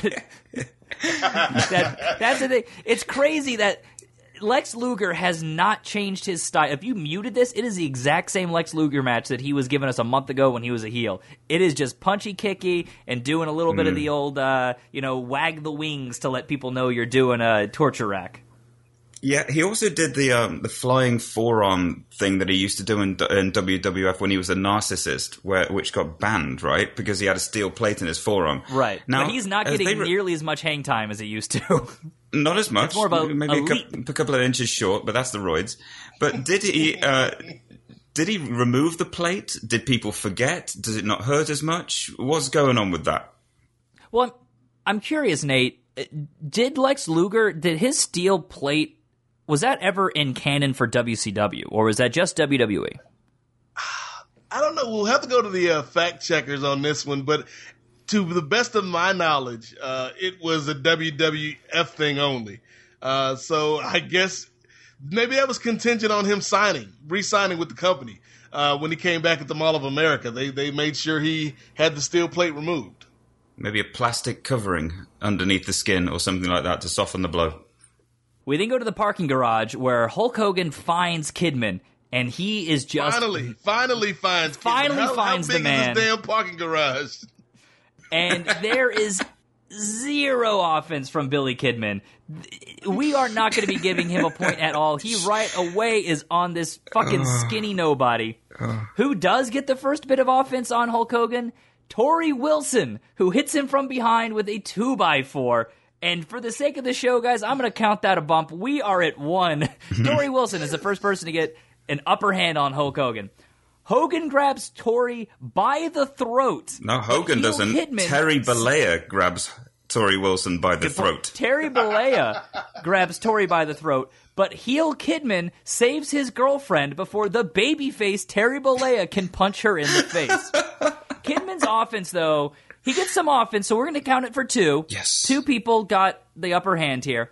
Kidman's offense is short lived, though, as Hogan picks him up and tosses him in a dumpster. In the distance, Bischoff watches. Hogan spots Bischoff and gives chase. Eric gets in the white Hummer, but he can't get it to start, so Bischoff just runs up the ramp. Hogan gets in the Hummer and rams it into the dumpster repeatedly, taking a page from Roman Reigns' playbook, trying to kill his opponent. Madden screams that Kidman might be dead. Hogan then drives off to find Bischoff. What a segment here, guys. Uh, they're telling me Hulk Hogan's the babyface, but attempted murder and he tried to attack a woman. Oh God, Nate, do you want to take this? Or I mean, I've got a lot to say on this one. I, I think the biggest thing for me, Brian, man, is this is obviously something that Billy Kidman wanted. You know, we saw it on on the uh, big screen earlier. You know, he was taunting Hulk Hogan. He wanted this to happen. And then we saw when we came back from one of the commercial breaks, or when we went to a commercial, uh, Eric Bischoff was in the parking garage with Kidman. So they had all this time because it took Hogan a good 30, 40 minutes to find Billy Kidman. They had all this time to come up with a plan, and that's the best they got. Yeah, like how about how about this? Leave the Hummer running. Just be ready for when he shows up because you don't know what it's going to be. And how did the Hummer not start for Bischoff, but it started for Hogan?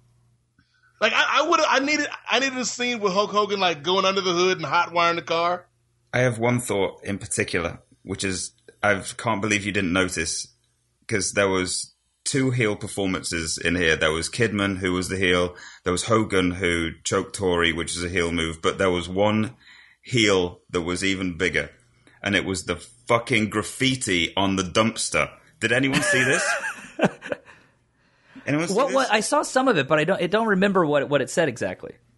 it said caffeine rush on the side, spelt C A F F I N E. For fuck's sake. and then it pans round to the other side, and guess what? It says caffeine rush again. C A F F I N E. Oh my god. I can't believe it. It must have been a rib just for me. 15 years in the future. I was apoplectic. I was so mad. I had to pause it and go to the bathroom and stop because I was so pissed off. Even if it was spelled properly, who the fuck would put that on there unless this is still marketing for Surge uh, from earlier in the year? Who writes that on on a on a fucking who's that's your graffiti That's your tag, tag? is I did- I pro don't- caffeine? I don't know. Caff- uh, caffeine. I don't know. The other thing is one of the. Uh, I'm going to come back to this. gra- No, I'm not. I'm going. I need to leave the graffiti alone before I get mad again. Uh, the other thing was like one of the rest. Uh, one of the uh, commentators said, um, "We don't wrestle anymore," and I'm like, "No fucking shit."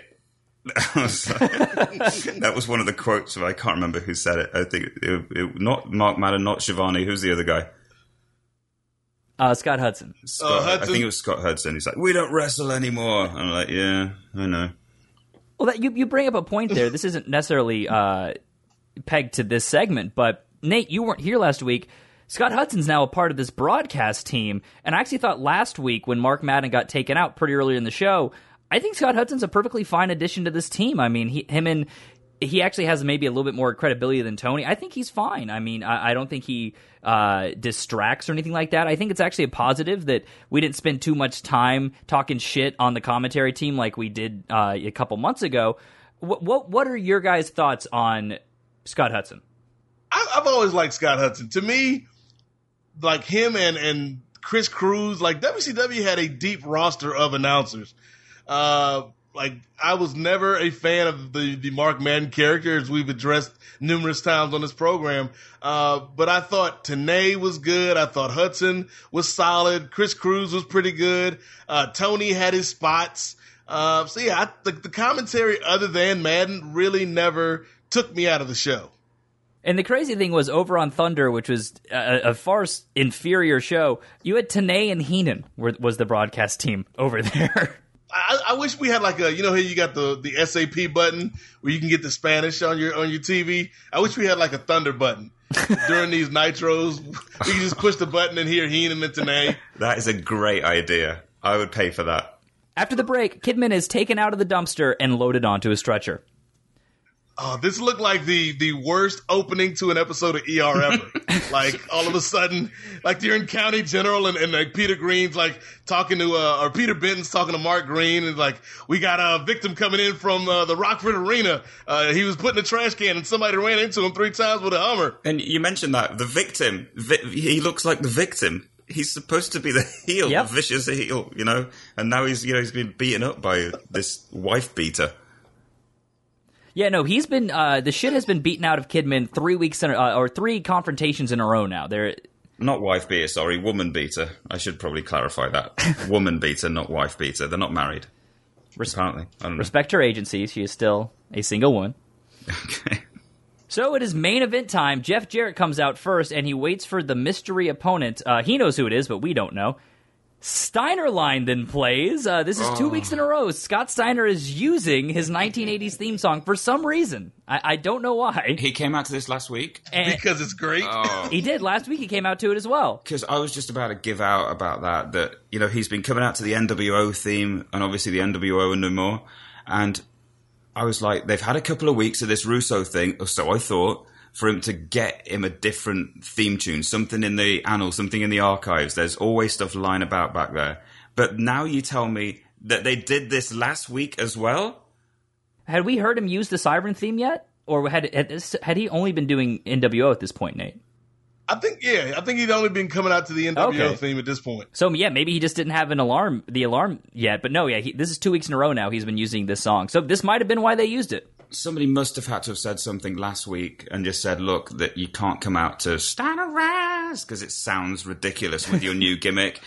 So maybe you should pick something just like a generic rock song or something. We've got loads. We've got a big library full of it. It's all free. You can pick something. You've got a week to choose, and it, we'll find something. It'll be great, and then we'll start working on your proper song with the sirens and everything. Couldn't they have done that, maybe, or couldn't be bothered? Maybe he just loves Steinerized. Yeah. Uh, that being said, it. I mean, to be fair, you can, you can never get enough of the uh, WCW Slam Jam uh, album. Like that, that to me is is to what Lex Luger is to Chris, Slam Jam is to me. With we Steinerized and and Man Called Sting, Don't Step to Ron, oh, yeah. Ricky Steamboat, The Family oh. Man, so many classics. Did you get the Did you get the Rick Rude one, or was that a little bit too early? Oh, I think the Rick Rude one was on there. Uh, oh, that was my favorite what were the lyrics? He's simply, simply ha- ravishing is happening. He look, he'll, no, hold on, no, bear with me a second. It was something about carving his body like Michelangelo or something like that. It, was, the lyrics were sensational. Yeah, yeah, no, no, no, it wasn't Michelangelo. It was Mike Angelo. Oh, that's the one. that was the line. It, it was, it was, yeah, it was, it was his cousin, like Horace Hogan. So yeah, all of this is just a roundabout way of saying Scott Steiner is the mystery opponent. He is the U.S. champion though as well, so I guess he's trying to be a double champion. Uh, Jarrett is reluctant at first to hand over the world title, but he does. And with that, the NWO 2000 is dissolving in front of our eyes. Steiner manhandles Jarrett with a clothesline and an elbow and an elbow drop. Steiner picks up Jarrett and presses him over his head. This is heel versus heel, but the crowd is totally on Steiner's side here. On commentary, Scott Hudson says they're going to go past 10 o'clock. You know, put down that remote. They're going into overtime. Bold statement for a show that was only lasting four more minutes from this point. Steiner lands a belly to belly suplex for a two count. Steiner attempts a German, but Jarrett kicks him between the legs. Jarrett locks in a sleeper hold, so Steiner responds with a low blow of his own. Steiner locks in the Steiner recliner. The announcers are selling the impending title change, but Booker T runs down and hits Steiner with an axe kick. That, of course, is enough for a disqualification here. A interference, I guess, is, is the rule of thumb now. Booker grabs Jarrett and says, You're welcome, punk. Uh, in terms of a, of a main event, uh, th- this was not terrible. I mean, we talked shit about the Terry Funk uh, match earlier. We talked shit about Shane Douglas's performance, but overall, for a 2000 Nitro that didn't have a cruiserweight match or a tag match on it, I gotta say, overall, I did not think the match quality was that bad on the show. We didn't have any outright stinkers like we were having before, so. You know, I thought this paid off the show long storyline relatively well while adding a little bit more intrigue at the end. I didn't have a problem with it other than the fact that, again, I feel it's way too early to kind of be teasing seeds of dissent within the new blood.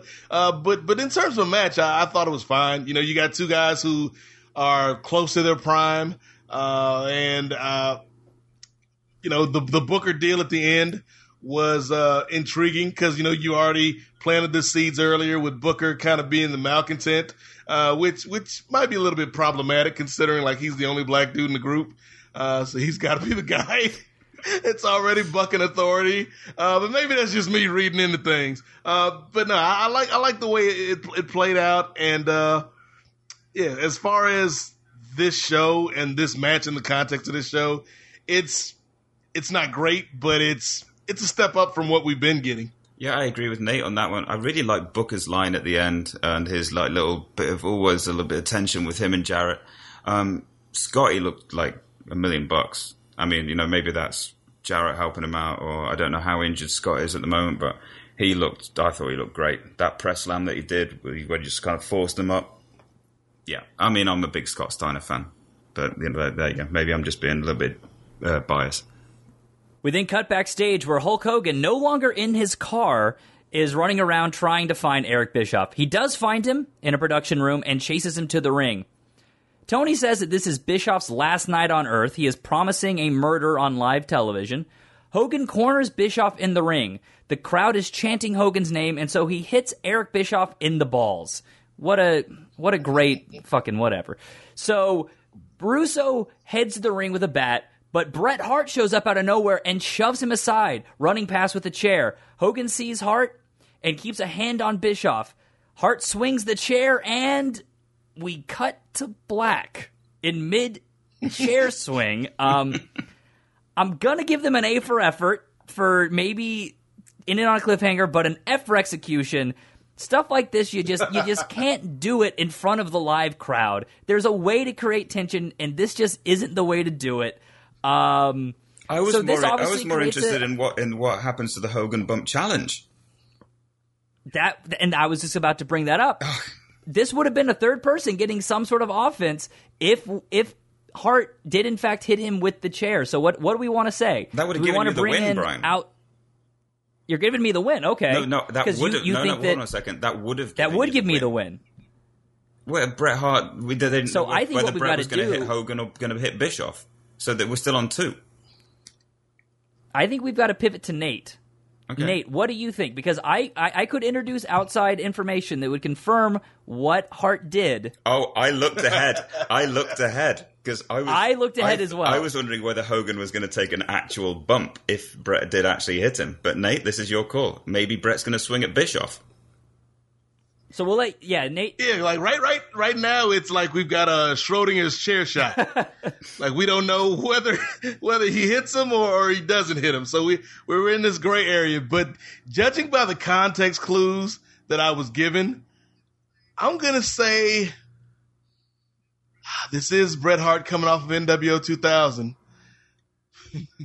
I'm gonna say Bret Hart doesn't hit Hogan. So you're gonna say it does not count. So Chris, you are the winner. Does not we count. didn't see it happen, so there you go. That is the ruling. Chris, congratulations. Composer of the HBC theme song has also won the HBC this week. Thank you. And like people will think that that's set up, but it wasn't. Um, all I just want to say is, first of all, thank you to everyone um, for giving me the opportunity to perform on the Hogan Bump Challenge on the uh, on the on the anniversary of its theme music debut. Uh, also, just to quote Jesse Bon, the, Jesse the Body Ventura, if you don't see it, you can't call it. So Bret Hart didn't hit Hogan, he didn't hit Bischoff. There was only intent, and I think Nate's call is the right one. Though the the listeners are probably wondering, well, what did happen? Who who did Hart hit? Well, there actually was no Thunder that week, so you wouldn't find out. And then the, on the next week's Nitro, can you believe this, Nate? The show started with the announcer saying, "We saw what happened last week, but who did Hart hit?" Like they weren't fucking there at ringside. now again, if this had happened backstage, like so if you did this, if like Bischoff and Eric like like Eric runs into a room and Hogan, you know, follows him in there and then Hart walks in with a chair and the door closes and we don't know like that I, I can believe. But them in front of an arena of thousands of people and then the very people that were there the next week are gonna tell me it's just so fucking backwards. what what essentially was happening here was that they wanted to set up a Bret Hart versus Hulk Hogan match. That was the big idea that Russo had. Completely forgetting the fact that Bret Hart had retired publicly two months earlier. So, how is this all going to play out? We will find out in the coming months, though I think pretty much anyone listening to this knows with hindsight that uh, Bret Hart never has a match and never has a match again until 2009. So, let's see how that all goes down. But with that, that's the future. This is the current episode overall, I got to say, I mean, this is our silver lining. We're all going to say one unqualified positive. But before that, just our general impressions of the show. I got to say, this wasn't that bad of a show. I, I, would actually say this was a general improvement from your average Kevin Sullivan show. It was interesting. There were show long storylines. There weren't so many things that made you scratch your head in that Vince Russo way. A lot of things were, were paid off. Overall, I I enjoyed this episode, I would say yeah, this was still very much a Vince Russo show, but it felt like we slowed down a little bit. You know, we had two big storylines that were played out throughout the show, one being the secret challenger to Jeff Jarrett and the other being the Hogan Bischoff Kidman stuff. Uh, and Sopranos ending aside, uh, and also despite the DDP, fact- DDP was just, uh, he was, he was, uh, phoning it in the beginning. And despite the fact that uh, your boy Scott Hudson lied to us because he said, you know, we we've got plenty of time, folks. We'll be here all night. Uh, never trust Scott Hudson is, I guess, the lesson. Uh, I thought this was a an overall a better show than last week, uh, where they just seemed to throw everything at the wall. Uh, no pun intended. Tonight, the only three tables we did see wall. some tables get. Yeah, we saw some tables get thrown at the wall tonight. Uh, but I thought the show slowed down. Uh, there was some decent matches, uh, and we had some some good segments. Like like the Sting segment was really good. The uh, opening segment, despite a couple flaws, was was it did what it needed to do. So uh, yeah, overall on the Rusev, the Rusev on the Russo curve, uh, this was a good show. I mean, I don't want to. I don't want people to start thinking that I actually, you know, that I don't hate these stupid shows because I've been really positive for the last two episodes that I've been on with you guys. Um, I do love a little bit of stupid shit in wrestling. Um, it's not what I would consider watching. You know, it doesn't. It's not what I watch on my spare time. You know, I'm very much a. I prefer a little bit of uh, you know the seriousness, but I do like a little bit of silliness. And um, like I said at the start, and like Nate said, it was it's a Russo episode and but it's I think it's a motivated Russo episode because it's only his second week in the job and he knows he's not going to get fired yet. So he's sort of like he's putting it together and he's putting efforts in. And he's got fresh ideas that he's that he's just come off, and maybe that's had a had a bit of an effect. It's, it had some bollocks in it and it had some stupid stuff and it had some grammatical errors. But other than that, you know what? I quite enjoyed it. An hour and a half. I had, I had the storm in the background. I was happy. So I guess rather than us doing our silver linings, we'll just kind of say what we like the best from this episode because we overall did enjoy some stuff from it. Um, I don't. I, for me, my runner-up's probably got to be Buff Bagwell's shirt.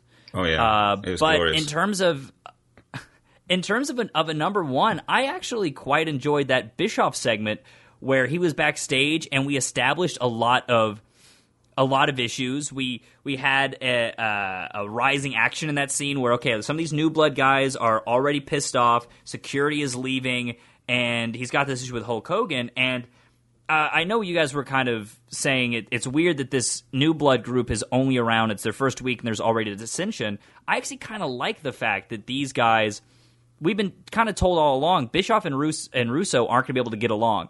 And while we don't have the outright wrestling heel thing, we are seeing that they're having a hard time executing this show and that maybe this isn't such a good idea and the new blood it, it's it's almost not to go full review america on us it's kind of like how the Trump White House people were like, "Oh, it's going to be like a functioning White House for like a little bit." It's like, no, wait, these are incompetent people, and it is fucked from the first day. And I kind of like that we're not even we're not even playing that maybe these people can get along. No, there something is rotten in this new blood, and it's not gonna work. And I kind of like that. That's this. That's kind of the the page we're going from the very beginning. Uh, I guess I'll piggyback off of that because uh, the two things I liked the most on this show were uh, Sting, of course. Oh, that segment was great. That was great. That, yeah, that just that that just uh, you know just brought a smile to my my face and my heart. Uh, but the other thing, playing off of what you were talking about with the new blood, was the use of Booker T on the show. Uh, he wasn't all over the show, but the two instances we got him, we were seeing that he was not mm. happy with this arrangement. And when he left the office, uh, you know, I, I, don't know if it was intentional from Booker or just the way the scene played out, but when he left, it looked like he was somewhat cool with Russo, but not cool at all yeah, with Bischoff. Definitely a bit of intrigue uh, with Booker. So there, there, definitely some intrigue there. with Booker all throughout the uh, the episode, right? And then, yeah, and then, then you get the thing at the end with him saving Jarrett, but also letting him know, you know, you owe me. Uh, I, I, thought that th- this character of Booker T, this guy that's uh, almost been drafted into this army that he doesn't want to serve in. Uh, it, it's it's got some potential, which I'm sure will be squandered. Uh, yeah, it's really interesting. I mean, Booker kind of at the end of this all is maybe the one guy who does benefit the most from this uh, relaunch. But no, I, I thought where his character's at, and the fact that Russo and Bischoff aren't just being treated as. Uh, you know, you get that a lot in WWF, where if two guys are stablemates or if they're partners, you can just sort of they're interchangeable you know, you can just sort of Stephanie and Hunter, they can just sort of like they they're mouthpieces for each other. They're on the same page all the time. I like that these two guys instantly we're starting to see they both have different motivations. They have different issues. Uh, Bischoff and Jeff Jarrett aren't necessarily that close, and it seems like two guys that are being forced to be business partners. Uh, try to try to get along. Uh, what did you think, Chris? Uh, what was your your silver lining for this episode? Um, well, I mean, so the the good things on the episode weren't weren't really good enough for me to sort of like really highlight. Um, the things that I really really enjoyed were the sort of like the more silly things. Um, I remember uh, when Tank Abbott came on the screen backstage, Mark Madden went ah, which really made me laugh. Um, Luger makes me laugh. Um, Hogan saying "son of a bitch" in front of a table full of kids made me laugh. So I think those were the kind of like the highlights for me. Um, like there wasn't anything on on the episode that is like, wow, that's amazing, to where I would just like legitimately, genuinely highlight it because there was no time for it to happen and things were moving a little bit too fast. Um, I agree. The st- uh, the Sting and Vampiro segment, I think, was probably the the highlight for me in a sort of you know, if I'm being totally serious, if that had a few more extra minutes, then you know, we we might be still be talking about it. But um, other, other than that, to sum it up, I did have a good time watching it, and you know, I, much as I wanted to hate it and moan at you like I did the last time I was here, I can't. Well, you also kind of dodged a bullet because David Arquette was on the previous week's Thunder, and he actually got physical. I was I was sort of surprised they never mentioned that. They never mentioned they there wasn't a recap. They didn't show footage of it, but David Arquette was on Thunder the previous week, and David Arquette will be on next week's Nitro. So Chris, you, you dodged a bullet. Who knows? This could be this could be a, a lone shining spot for us because get it spot, a guest spot from David. Arquette. I assumed. I assumed because because uh, he was on the Thunder before. I assumed, but no. I, I think next week is when he starts, and then if I'm not mistaken, Nate, I think next week's Thunder is when this man wins the world title. So that's that's oh on the goodness. horizon for us. You lucky people. Yeah. You start you start after doing a you'll you'll have to start doing Thunders now. That's never happening. but Chris, thank you so much for stopping by. Thanks for inviting uh, me. I want to thank you. Oh yeah, I want to thank you for for taking the time out to watch the show and and uh, talk about it with us, and of course, giving us this great HBC theme song. Thank you so much. Thank you. No, I enjoyed it. And if people want more of you in their life, uh, where can they find you? Um, well, if they can spell my name, then it's Chris Abanovich at Twitter and Instagram and all those kind of uh, deals. Awesome. Well, uh, thank you so much again for stopping by, and thank you to listeners for stopping by. If this is your first episode checking us out, definitely go to the Law Pro Boards or FightNetwork.com. You can find our entire archives there. This is the 16th episode. The show was designed to be binged, so you can go back and get caught up fully. I think it. I think it works. I think it lasts. I think it all comes together. But thank you so much for listening. If you want more from me, I am at Brian Maxman on Twitter and Instagram and all of those different places. I don't have a dog. It doesn't have its own Instagram account, unfortunately. uh, but that's all I got to say. Uh, Nate, gonna toss it over your way because that's how we wrap these things up.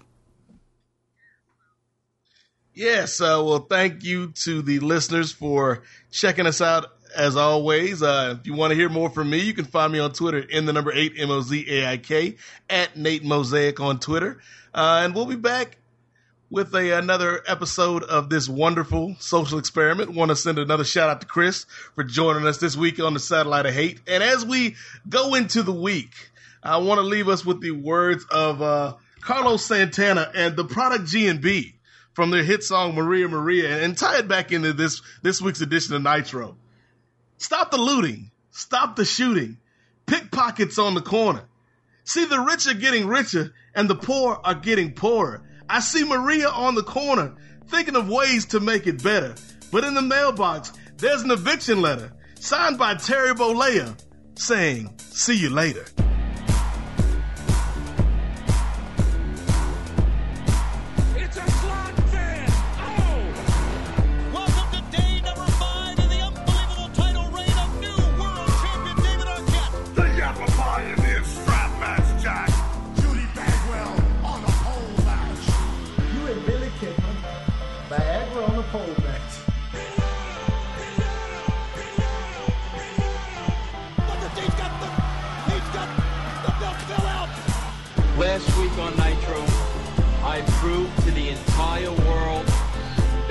Any given time, I could become the WCW champion.